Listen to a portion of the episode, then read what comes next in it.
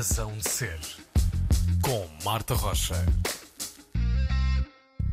Bom dia, duas boas-vindas à Razão de Ser. Hoje o meu convidado é Diogo Lima, realizador, editor, trabalhou com o Festival Tremor, realizou o mockumentary Os Últimos Dias de Emanuel Raposo e agora realiza a série Eu Sou Menino para Ir, do Salvador Martinha. Faz mais coisas que vamos descobrir ao longo da próxima hora. É açoriano de São Miguel, nas redes sociais apresenta-se como editor quando chove, realizador quando há abertas. Diogo, bem-vindo. Esta, estas comparações meteorológicas fazem parte do DNA de um micaelense?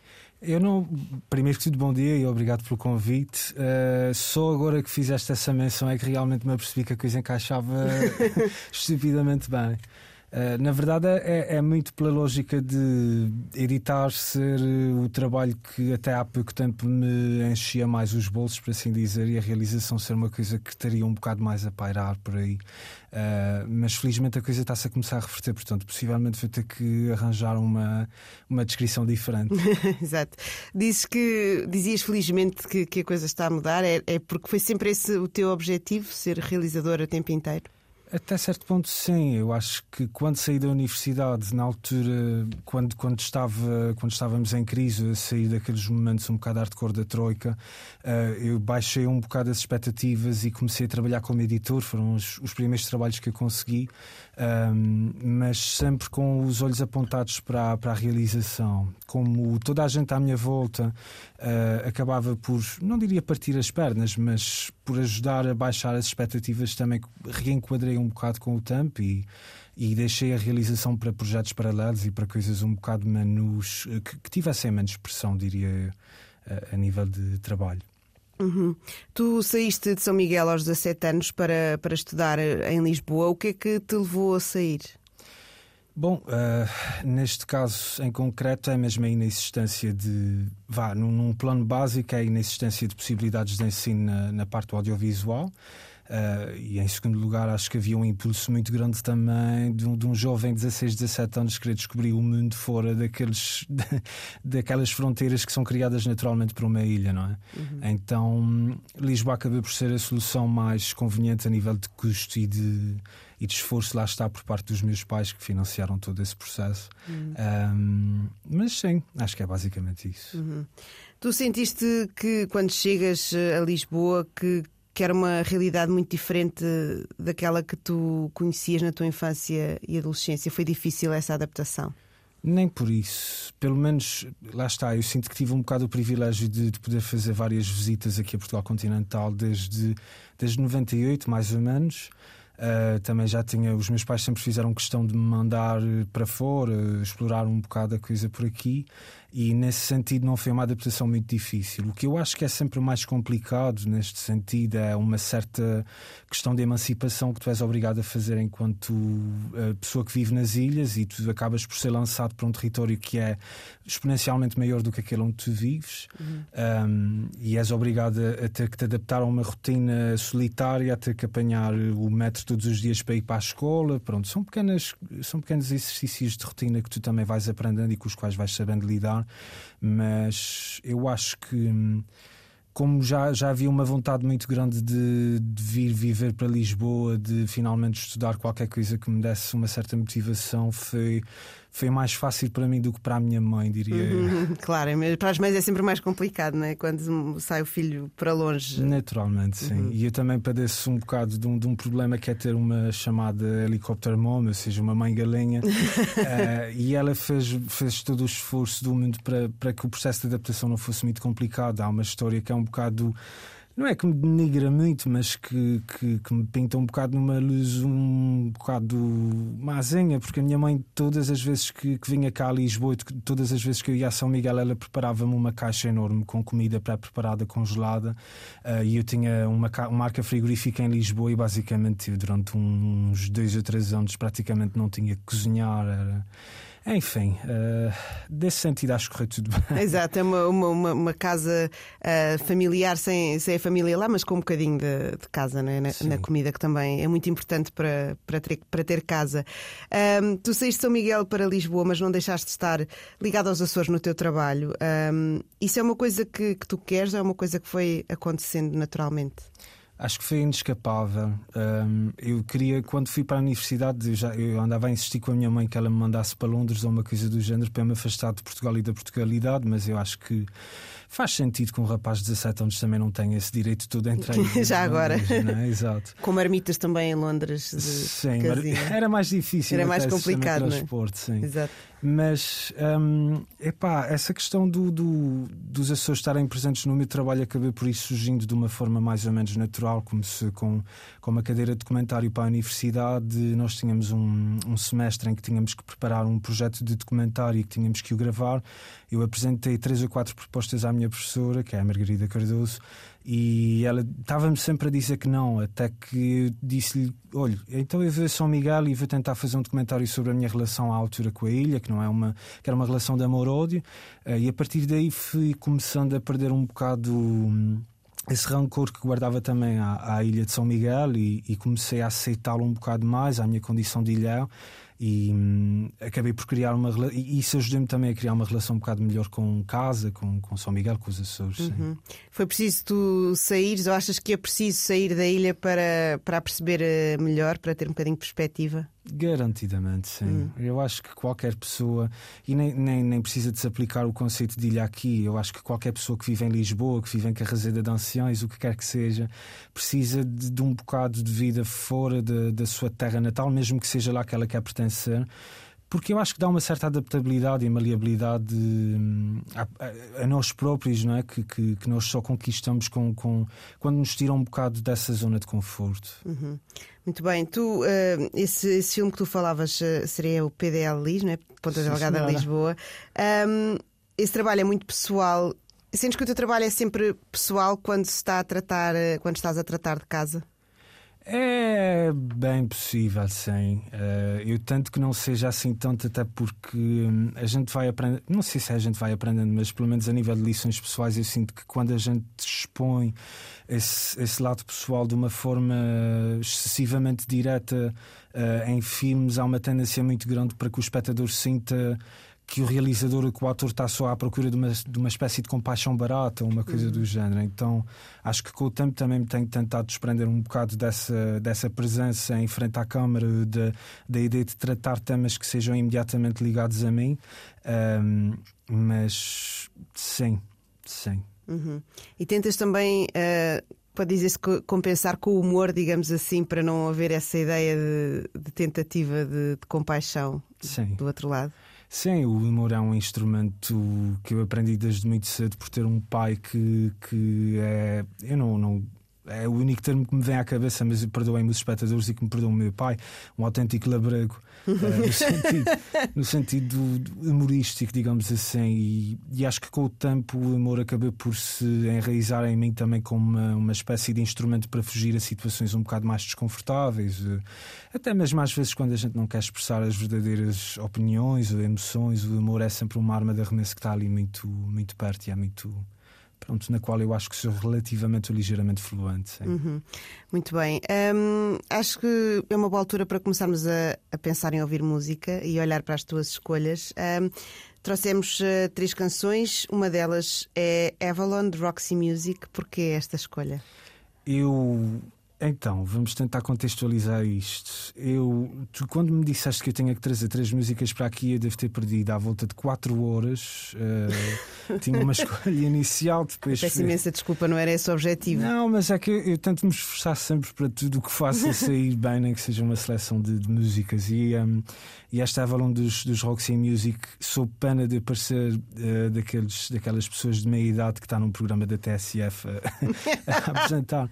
Um, essas seleções, pá, é, um- é só uma música que eu tenho ouvido muito recorrentemente nos últimos tempos e que me faz pensar também um bocado no contexto em que este programa passa, pelo menos eh, na Antena 3, eh, seja às 11 da manhã, quando a malta está se calhar a acabar de vir um after, seja às 3 da manhã de segunda-feira, quando a malta já devia estar em casa. Acho que é uma música relaxante e suave que deixa uma pessoa à vontade, não sei. Muito bem, então para todos os que estão a vir de um after eh, às 11 da manhã de sábado, para já bebam água e depois ficam com o Roxy Music Avalon, que é a escolha do Diogo Lima, que é o meu convidado de hoje na Razão de Ser.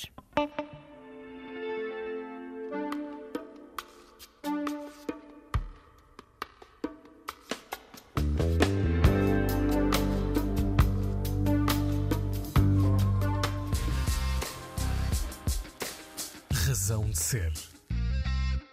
Ouvimos Avalon, música de Roxy Music, foi a escolha do nosso convidado de hoje na Razão de Ser, que é o realizador e editor uh, Diogo Lima. Diogo, estávamos a falar uh, dos Açores e do teu trabalho com os Açores.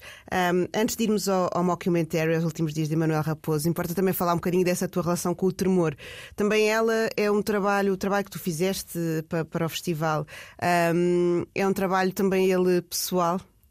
É, acaba por ser, porque o tremor acaba por surgir, acho eu, no, quando estou no segundo ano de universidade e um, o, o, que me dava muita vontade de vir a Lisboa, de vir a Portugal continental, uh, nessa altura era também a possibilidade de ver concertos pelos quais eu ansiava muito, mas que não havia bem essa capacidade. Uhum. E a partir do momento em que surge o tremor, parece que pela primeira vez surge, uh, pelo menos para uma pessoa como eu, que é nascida em 93, surge ali um certame que, hum, que, sei lá, é daquelas coisas com as quais uma pessoa fantasia desde muito cedo.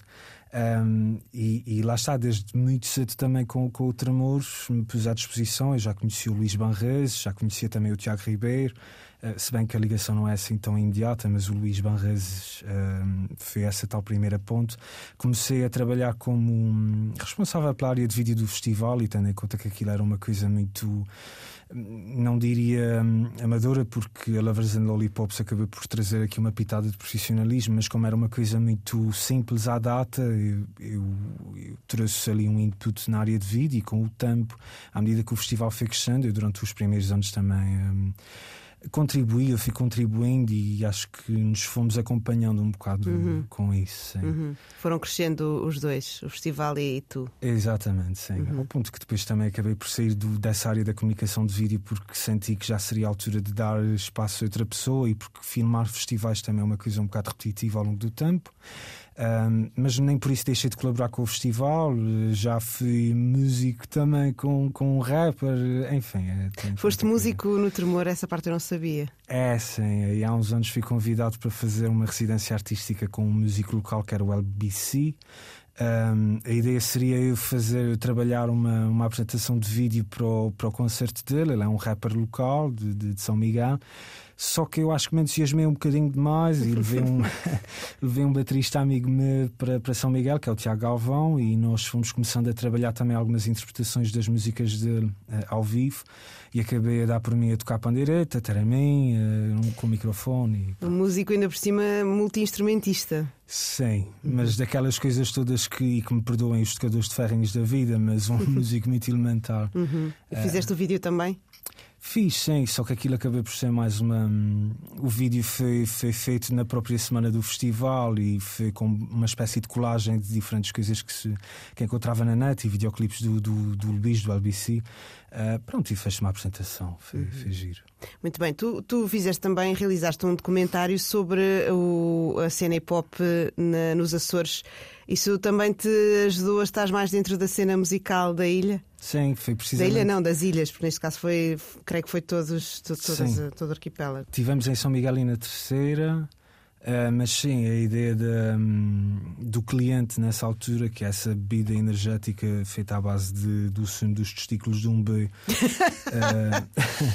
E que dá asas. E que dá asas. A ideia deles era criar uma espécie de, de cartografia do hip hop nas ilhas e eu comecei a ficar um bocado aflito porque é muito difícil encontrar rappers já em duas ou três ilhas, quanto mais eh, criar aqui uma ideia da existência de um género, de um subgénero de rap nos Açores. Uhum. Epá, mas sim, fez-se e investigámos e encontramos uma série de, de pessoas que, que, fazem rap e que o utilizam de diferentes formas uh, no seu dia a dia, como forma de expressão.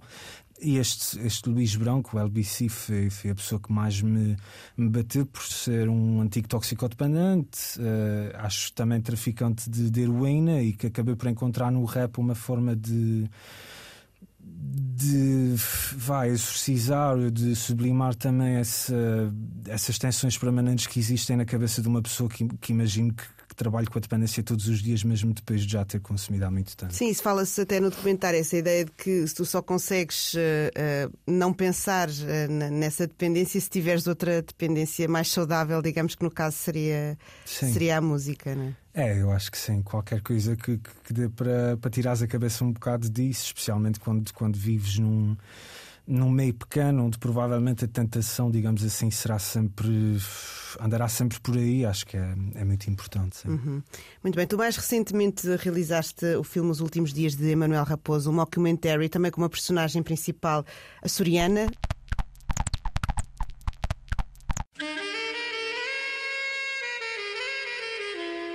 Primeiro na rádio, depois na Caixinha Mágica, Emanuel Raposo foi voz amiga de milhares de açorianos durante 30 anos.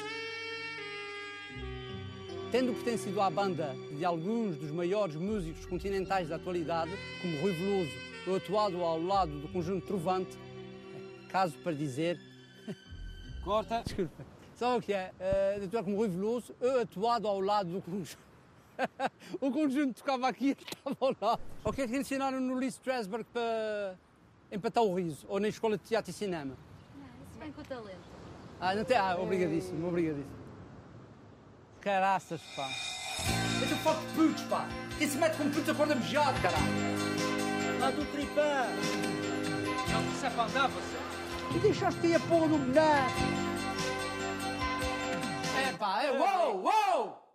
Vocês vão me ouvir. Partir é tão triste, triste sentir que se um dia no dia chegar, não há ninguém para neste lugar. Já a seguir, o apresentador favorito dos açorianos despede-se da TV no emocionante último episódio de Meia Hora com Emanuel Raposo. Um, um filme que, que, acontece também, que se passa nos Açores. Como é que surge a, a inspiração para este Emanuel Raposo, para esta personagem?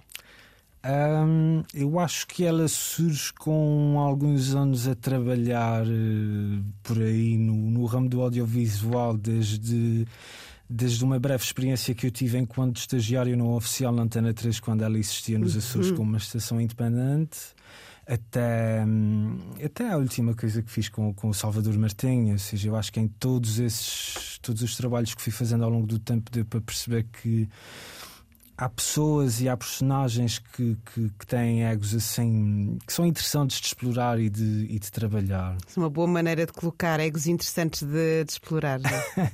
Sim, eu acho que nós podemos ser sempre um bocado mais mal, maldosos, críticos desses, dessas próprias personagens, mas a mim interessa-me sobretudo o humor que se pode arrancar dessa, dessa forma mais hum, despida de ser dessas personagens, das inseguranças que elas têm. Eu acho que é, que é tudo bastante interessante. Uhum.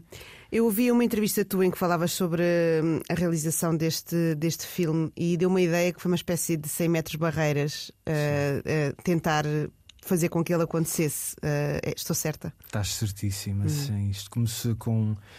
Começou com uma candidatura eh, ao Festival Walk and Talk, que é um festival de arte contemporânea que existe em São Miguel, um, e nós tivemos uma soma de dinheiro muito pequena para fazer isto. A ideia era ainda apresentar o filme no ano em que a Covid estava no seu pico, que terá sido 2020. Um, Felizmente conseguimos uma certa extensão desse, desse prazo, mas sim, nós no espaço de dois meses escrevemos o filme e tivemos uma semana para o, para o realizar com uma equipa que vinha em parte do continente, em pleno Covid, volto a dizer. Portanto, a malta que chegava de Lisboa a São Miguel tinha que fazer quarentena, tinha que se testar. Trabalhámos com não atores e pessoas que tinham um trabalho, portanto, tínhamos que andar ali a cruzar calendários de pessoas também, então é, é complexo. Sim. Fazer um filme numa semana é. Não sei se muita gente uh, se, se, chegaria à frente perante esse, esse desafio. Como é que tu olhas para o filme quando chega ao fim, quando está feito e percebes todo esse trabalho que foi para, para o fazer? Saiu como tu querias que saísse? Uh, eu acho que não sei como eu queria de todo, mas acho que foi dos casos raros em que até fico feliz pela forma como ele saiu. Uhum. Um, há sempre um, um, processo de desmame, diria eu, de um realizador ou de um editor relativamente ao seu trabalho, em que ele tem que se desprender do, do que ele acabou de fazer para ter a perspectiva de um espectador uh, sobre aquilo que faz. E nesse sentido, eu sinto-me bastante orgulhoso do filme. Eu acho que ele acabou por não não havia uma ideia muito certa daquilo do sítio para onde nós queríamos que ele fosse quando, quando terminasse, mas tendo em conta que hum, ele não fez um circuito muito grande de festivais e acabou com uma duração um bocado estranha de 46 minutos, uh, eu acho que todos os obstáculos que nós tivemos que passar na altura também ajudam a, a saborear um bocado melhor o, o resultado do filme e, e a, a valorizá-lo. Vá. Uhum. Dizias que, que, trabalharam com não atores neste, neste filme. Porquê que, tendo já essa ideia de, de, que seria difícil, que terias todos esses desafios pela frente, ainda tens não atores a trabalhar uh, no, no filme? Porquê que foi essa decisão? Eu acho que é sobretudo porque eu queria fazer isto com um elenco local. Uh, há muitos, dentro desses não atores, acho que há aquilo que podemos considerar atores amadores. Uhum. Temos uma atriz profissional que é a Mia Tomé, uh, e depois lá está, muita malta aficionada pelo cinema uh, por, por, esta questão da atuação, mas que lá está, não se pode considerar profissional. foi, foi uma questão de trabalhar com aquilo que havia, e lá está, nos Açores não, não, não há muita essa existência de, de atores profissionais. E sobretudo também era importante para mim trabalhar com pessoas com quem eu tivesse alguma, hum, alguma vontade, porque lá está tanto pouco tempo para o fazer, ao menos criar, criando as condições para que as pessoas estivessem à vontade naquele decor, naquele set de rodagem, pá, ao menos estariam precavidos alguns, uh, alguns entraves uh, por comparação com trabalhar com atores profissionais. Uhum. E lá está o filme em si também. Nós tínhamos um guião que acabou por ir sendo esquartejado ao longo do tempo e e os atores também acabaram. Ou seja, nós, nós adaptámos um bocado o processo de trabalho de uma série como O Seu Menino para Ir, que vai muito à base do improviso, e acabámos por criar isso também neste contexto de criação do, do Emanuel Raposo. Ou seja. Uhum temos um guião como base, mas depois, se for preciso, fazemos ali uma maionese a nível da atuação e depois uh, trabalhamos com aquilo. Uhum. Ou seja, quase que daria para fazer um documentário sobre esse mockumentary e seria igualmente cheio de peripécias como, como o filme é. Eu acho que acabaria por ser um bocado mais interessante. mais ainda, ok. Quase, sim. Muito bem. Um, acho que é uma boa altura para, para ouvirmos um bocadinho mais, mais de música e agora temos mais uma das tuas escolhas, uh, Tori e Bruno Berle uh, Descese, eu acho que é assim que se diz, acho que estou sim, certa. Sim. Um, que canção é esta, Diogo? Então, a Descese foi, foi um tema que, que eu ando a ouvir já há algum tempo. É daqueles, sei lá, nesta cultura de, de, de Spotify é muito difícil, cada vez mais difícil. Uh, ouvir discos, pelo menos para mim, no, no dia a dia. E esta música chama-me um bocado a atenção porque, primeiro que tudo, tem alguns agentes que que já são relacionados com, aquele, com aquela nova música brasileira do, do campo dos baladesejo, uhum. uma coisa assim mais uh, suave. E a Tori também, à medida que eu ouvindo a música, chama-me a atenção pelo facto dela ser do, do Sergipe, que é uma zona com a qual eu imagino que nós, enquanto melómanos, não tenhamos assim particular contato e tem um sotaque que é bastante diferente daquela musicalidade que nós estamos habituados dos cantores do Rio de Janeiro, de São Paulo, de Minas. Goiás, etc. Portanto, parece-me bem só uh, trazer qualquer coisa assim. Uhum. Um, antes de irmos à música, já agora, um, ao longo desta conversa, uh, falavas sobre a vontade que tu também tinhas de quando querias sair de, de São Miguel, de, de ver concertos um, que não conseguias ver lá. Uh, a música também é para ti uma, uma inspiração para o teu trabalho? Completamente, sim. Não dá para fazer um filme sem, pelo menos, ter uma playlist para começar a ah, trabalhar, sim. sim. Uh, epá, idealmente consegui ter o dinheiro para conseguir ter músicas de jeito nos filmes que eu faço na prática. Sim. Porque depois também é uma série de direitos que tens de. É muito complicado, sim, uhum. sim, sim, sim, Muito bem, mas tens uma playlist de inspiração de, de uma espécie de mood board uh, para, para, os filmes, é isso? Ajuda imenso, sim. Muito bem. Um, podemos então imaginar esta que vamos ouvir agora também em algum filme de Diogo Lima, que é o meu convidado desta manhã na Razão de Ser, Tony, Tori e Bruno Berle, des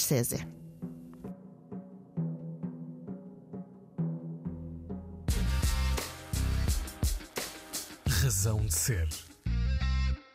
Tori e Bruno Berle Descese, escolha do meu convidado desta manhã na Razão de Ser, Diogo Lima, realizador e editor. Estávamos há pouco a falar sobre a tua experiência no mockumentary Os Últimos Dias de Emanuel Raposo e tu falavas sobre como trouxeste algumas experiências do Sou Menino para Ir, a série que realizas do Salvador Martinha.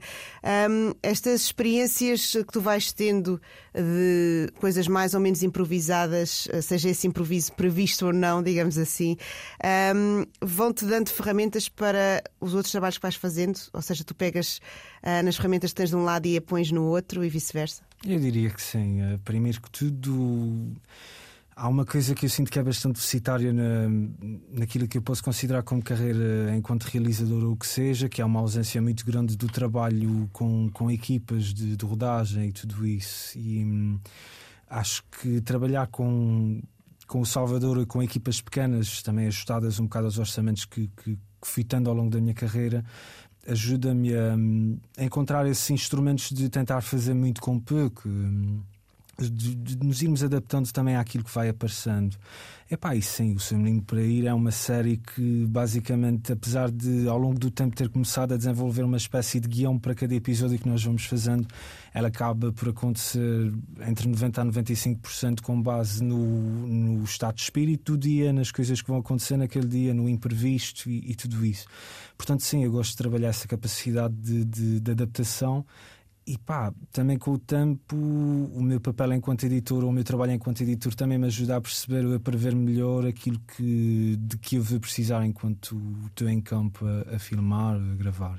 Uhum. Fala-se muito sobre a dificuldade que é eh, fazer eh, cinema ou, e, e não só, projetos audiovisuais em Portugal, que, que é o mercado mais complicado. Essa tua adaptabilidade tem-te ajudado? Ou seja, adaptaste muito facilmente a, esse, a essa incerteza do mercado português? Eh, sim, esse- quer dizer, num sentido prático eu diria que sim, mas eu acho que cada, qualquer realizador, eh, eh, até guionista, eh, bom, qualquer pessoa que faça cinema em Portugal sonha em ter sempre um bocado mais dinheiro do que aquele que tem para fazer os filmes. Claro. Eles acabam por ser sempre trabalhos de, de amor, de, de- de sacrifício pessoal e de sacrifício coletivo, de modo a que eles acabem feitos, não é? Ainda agora estamos a ver o caso do João Gonzalez, que, que tem o seu Ice Merchants eh, nomeado para os Oscars, e, e nem assim eh, a produção, a equipa dele consegue arranjar, lá está financiamento para para esta última reta final de, de- da distribuição, de- da promoção do filme junto dos, dos Oscars. Portanto, há sempre qualquer coisa em déficit, e sim, há sempre um músculo que tem que ser trabalhado em qualquer que seja a escala que a gente está a trabalhar em Portugal, de, de- de adaptabilidade e de imprevisibilidade, com a qual nós temos que trabalhar, sim. Falando um bocadinho sobre esse trabalho de- na, na televisão, hum, tu já tinhas trabalhado no princípio, meio e fim do Bruno Nogueira, certo? Hum, agora estás no Sou Menino para Ir, que começou com, no YouTube e agora está na RTP. Ah, são logo duas experiências ah, fora de comum né, para a televisão. Hum, são tão desafiantes de realizar quanto parecem? Sim. Sim, quer dizer, o, o princípio, meio e fim eu acabei só por, por trabalhar como, como editor. Um, mas por si só também foi extremamente desafiante pelas condições que, que, que nós tínhamos ah, na altura e pelo, pelo quão complexo é o conceito, pelo quão difícil é de tornar um conceito como o do princípio, meio e fim num, num programa apelativo e interessante. Porque aquilo basicamente são os quatro autores durante duas horas a escrever um, um, um guião para, para, um, para uma espécie de curta-metragem e depois essa curta-metragem a acontecer no, no programa de televisão. E naturalmente é bastante complicado tentar criar ali uma narrativa que seja apelativa.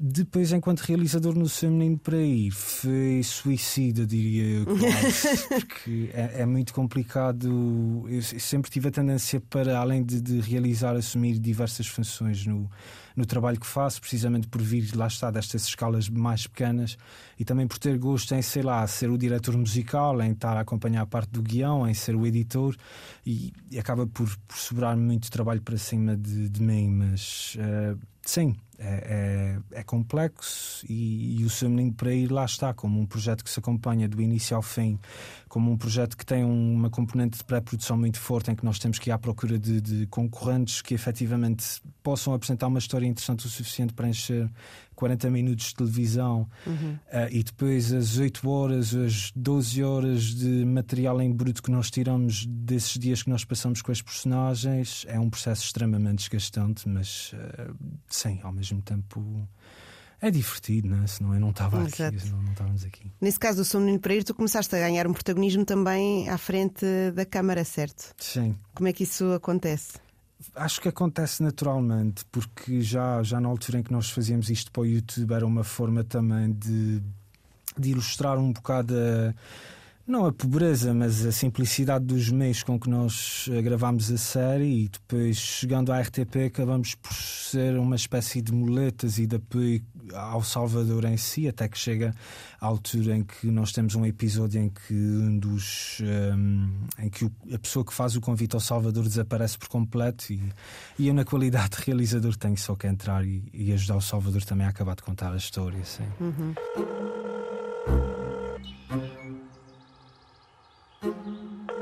Grande Limão, porquê que nós estamos aqui? É comum no menino para ir nós gravarmos os episódios em dois dias ou três. E passa-se que, uh, derivada de diferentes constrangimentos, circunstâncias do tempo, o Nuno desapareceu. Não há outra maneira de dizer isto, não é? É, é isso, eu não diria melhor. Desapareceu, perdemos o contacto com o Nuno, não é? Exato. Ainda tentámos procurar, junto da funerária, mas Nuno não estava, não é? E nós tivemos aqui um problema de produção, porque tínhamos que avançar com o episódio. Exatamente. É uma situação que nos deixa atordoados, confusos, tristes. tristes. Sim. Mas. Mas cá estamos. A vida avança, não é? Sim, e, no, e nós pensámos como é que nós vamos resolver isto? Vamos gravar mais um episódio, tipo à pressa, de sou menino para ser padeiro? Não. Isso é. Quando falávamos há um bocadinho dos desafios, parece, no teu caso, parece que vão sempre surgindo coisas completamente inéditas, desafios, sim, né? Sim. Como caso uma pessoa desaparecer eh, de. Exato, a meio, da, a meio da história, sim. Eu gosto disso. Eu, ao longo do tempo, sinto que me, que me tornei, que me estou a tornar um bocado para mal dos meus pecados, uma coisa que, que, que aparece no Emanuel Raposo, um insulto que o Emanuel Raposo dirige um, ao, ao protagonista, que é uh, mestre em todas as artes e burro em todas as partes. é, é difícil, quer dizer, uma pessoa pode querer melhor, eh, desde os 16, 17 anos sempre quis criar uma data de coisas, sempre quis ter um programa de rádio, sempre quis uh, ser realizador, editor, sempre quis escrever filmes. E a verdade é que é extremamente recompensador às vezes ires vendo o teu trabalho dar frutos, como o caso da série do, do Salvador, como o caso da série do, do Bruno Nogueira, eh, mas ao mesmo tempo é extremamente desgastante e tu chegas a um ponto em que te perguntas Será que eu, na realidade, vou alguma vez ser reconhecido por alguma coisa de efetivamente bem que eu faça? Será que eu devia ter seguido por um papel um bocado mais específico? É só uma coisa de continuar aqui no barquinho à deriva e aproveitar tudo o que me vai aparecendo? Uhum. Não sei. Sentes que isso ainda é um bocadinho aquele espírito que falavas do, daquele pós-troika em que as pessoas diziam para te agarrares ao que fosse, ao que fosse preciso? Completamente, sim. Acho que uhum. isso foi e com o tempo cada vez mais me apercebo que isso foi das coisas que mais condiciona a minha carreira e imagino que de uma data de gente que tenha nascido por volta dessa Sim. altura. tu sais da universidade, eu vi toda a gente dizer que isto está miserável, que não encontras trabalho em lado nenhum, que tu começas a, a aceitar só a ideia de que tens que aproveitar tudo aquilo que te aparece à frente. Não é que seja uma questão do critério daquilo que tu escolhes fazer, mas uh, há sempre um pânicozinho, uma mão invisível que te empurra mais depressa a aceitar fazer certas coisas, precisamente porque há essa ideia de não sei se vou ter dinheiro amanhã ou não, eu não sei como é que vai ser. Exatamente. Um, neste caso do Sou Menino para Ir, um, esta. Um, estes teus papéis que foste acumulando também na série também têm muito a ver com a cumplicidade que criaste com o Salvador Martinha e com a equipa da, da série? Eu diria que sim, sim. Nós começamos isto lá está há 4 ou 5 anos uh, e éramos nós os dois e um operador de som. Passámos muito tempo juntos e acho que com o tempo o Salvador também aceitou. Não, não foi uma questão sequer de aceitar, ele, ele sempre uh, gostou bastante do input que eu ia dando e sempre apreciou bastante esse input. E acho que ele acaba por me deixar dar mais algumas coisas do que aquilo que ele em condições ideais, se calhar teria, precisamente por, por uma questão de, de gratidão e de, e de, consideração também. Um, e eu tento sempre que, que, sejam mais adequadas ao, aos episódios e à história possível. Sim. Uhum. Um, olhando agora um bocadinho para a frente e, e, para trás ao mesmo tempo, já fizeste muita coisa diferente em relativamente pouco tempo, não é? Uhum. Um, Tens planos para, para o que fazer a seguir? Tens algum projeto em mente ou, ou vais continuando nesse barquinho? Estava a tentar sair desse barquinho. Para quem não está a ver, eu gostava só de, de explicar o gesto, do, além do suspiro, daquela mão na cabeça ahm, pensativa de Diogo Lima sobre o futuro. É, quer dizer, te- nós terminámos a série em dezembro. Ahm, eu te, tecnicamente numa situação de semi-desemprego eh, neste preciso momento. Tenho um projeto para, para o Terra Incógnita, que é uma espécie de declinação do tremor, eh, em que tenho que fazer um, um documentário que, que, que sai em abril, acho eu. Eh, mas acho que para já a ideia seria continuar a, a apostar, eu tentar apostar num- num- numa espécie de, de percurso a nível autoral no cinema e talvez começar a apostar um bocado mais fortemente no campeonato das curtas-metragens e talvez desenvolver por aí à frente, ou seja, apostar um pouco mais no cinema, porque uma pessoa vai vendo as pessoas à volta a fazer coisas e, e começa a sentir que está a perder o comboio. E é isso. Sentes que este boost pequenino que falávamos há bocadinho, agora que tivemos com os Oscars, com a nomeação do, do primeira, o primeiro filme português nomeado para os Oscars, ser uma curta-metragem e de animação, que também ainda é mais, mais raro, achas que pode trazer eh, um bocadinho mais de, de vontade e de investimento para, para essa área? Eu acho que sim. O principal problema, diria eu, para além de- das questões financeiras que, que- que estão todos os dias na berra, é mesmo uma questão da distribuição dessas curtas-metragens, não é? Porque é muito difícil. Quer dizer, agora vamos ter o teste com, com a estreia do, do Ice Merchants em sala de forma completamente isolada, se não estou em erro. Eh, Vamos ter esse teste para perceber o que é que se as pessoas se sentem motivadas o suficiente para ir ver uma curta-metragem ao cinema.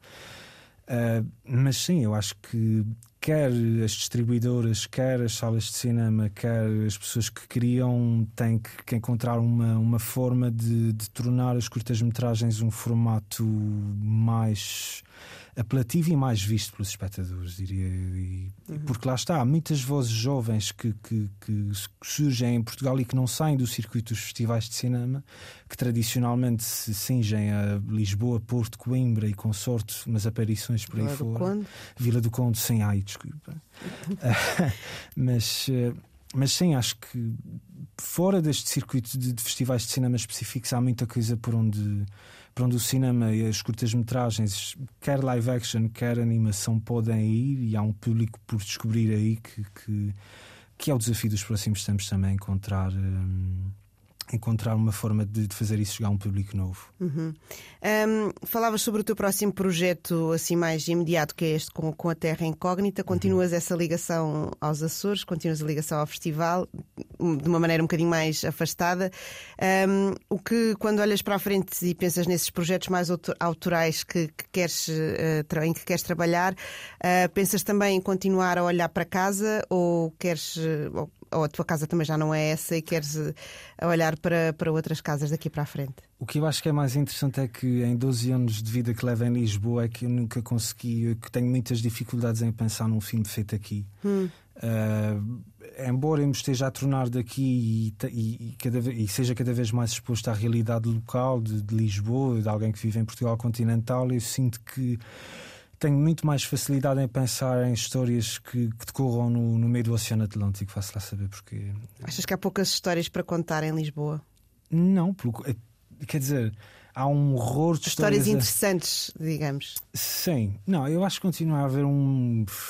eh, Ia dizer um palavrão agora, acho que há uma batelada de, de- de histórias a ser contadas em Lisboa por pessoas que muito provavelmente terão muito mais propriedade do que eu para as contar. Eh, e a questão é que há tão poucas histórias contadas nos Açores, sobre os Açores, para os Açores e, e não só para eles, que muito provavelmente eu estaria a empregar melhor o meu tempo em contar essas histórias do que particularmente aqui a inventar coisas em Lisboa sobre universos que eu não domino tão bem.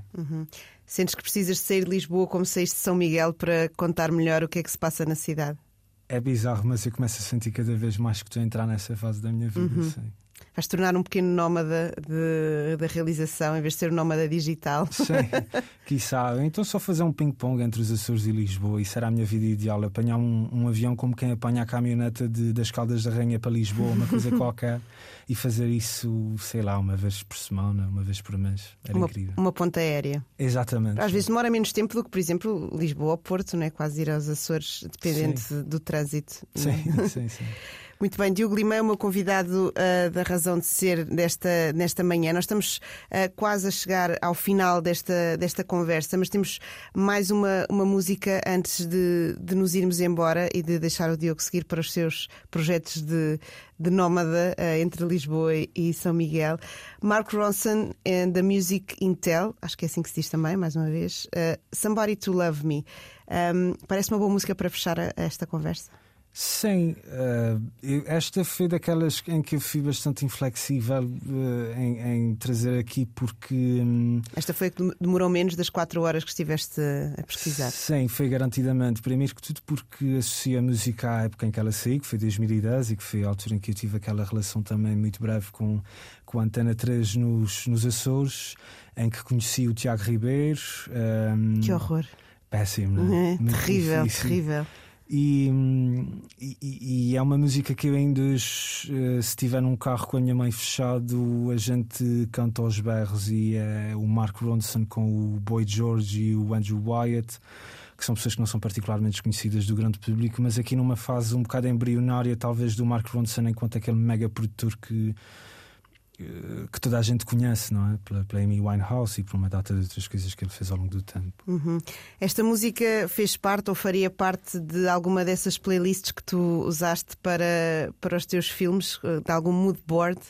Para os teus filmes e para os teus projetos? Curiosamente, acho que é daquelas que eu prefiro guardar num- numa caixinha de memórias ou naquelas caixas de sapatos que a gente tem com, com souvenirs e bibelozinhos da vida.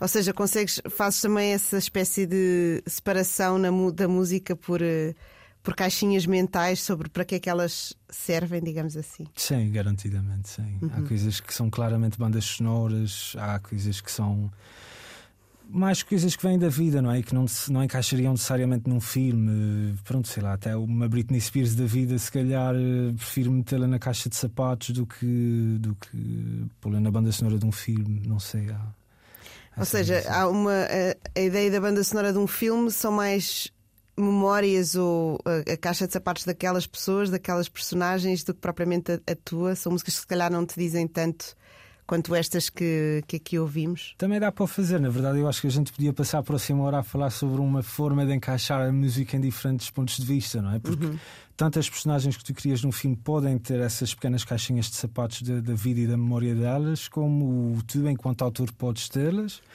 E um filme em si pode não precisar de nada disso também para ser contado, não é? De outra coisa completamente diferente. Uhum. Aqui neste caso nós precisamos de músicas para contar as histórias e terminamos então com ela. Mark Ronson and the Music Intel, Somebody to Love Me, é a última escolha musical desta manhã do Diogo Lima, realizador, editor, trabalha agora, trabalhou agora, que já, já, está, já terminou esse trabalho na, na série Sou Menino para Ir, eh, com o Salvador Martinha na RTP, ainda dá para ver no RTP Play, estará com certeza eh, por perto em mais projetos nos próximos tempos, sejam eles nos Açores ou em Portugal continental. Estaremos à escuta e a ver também. Muito obrigada, Diogo, e Obrigado. bom dia.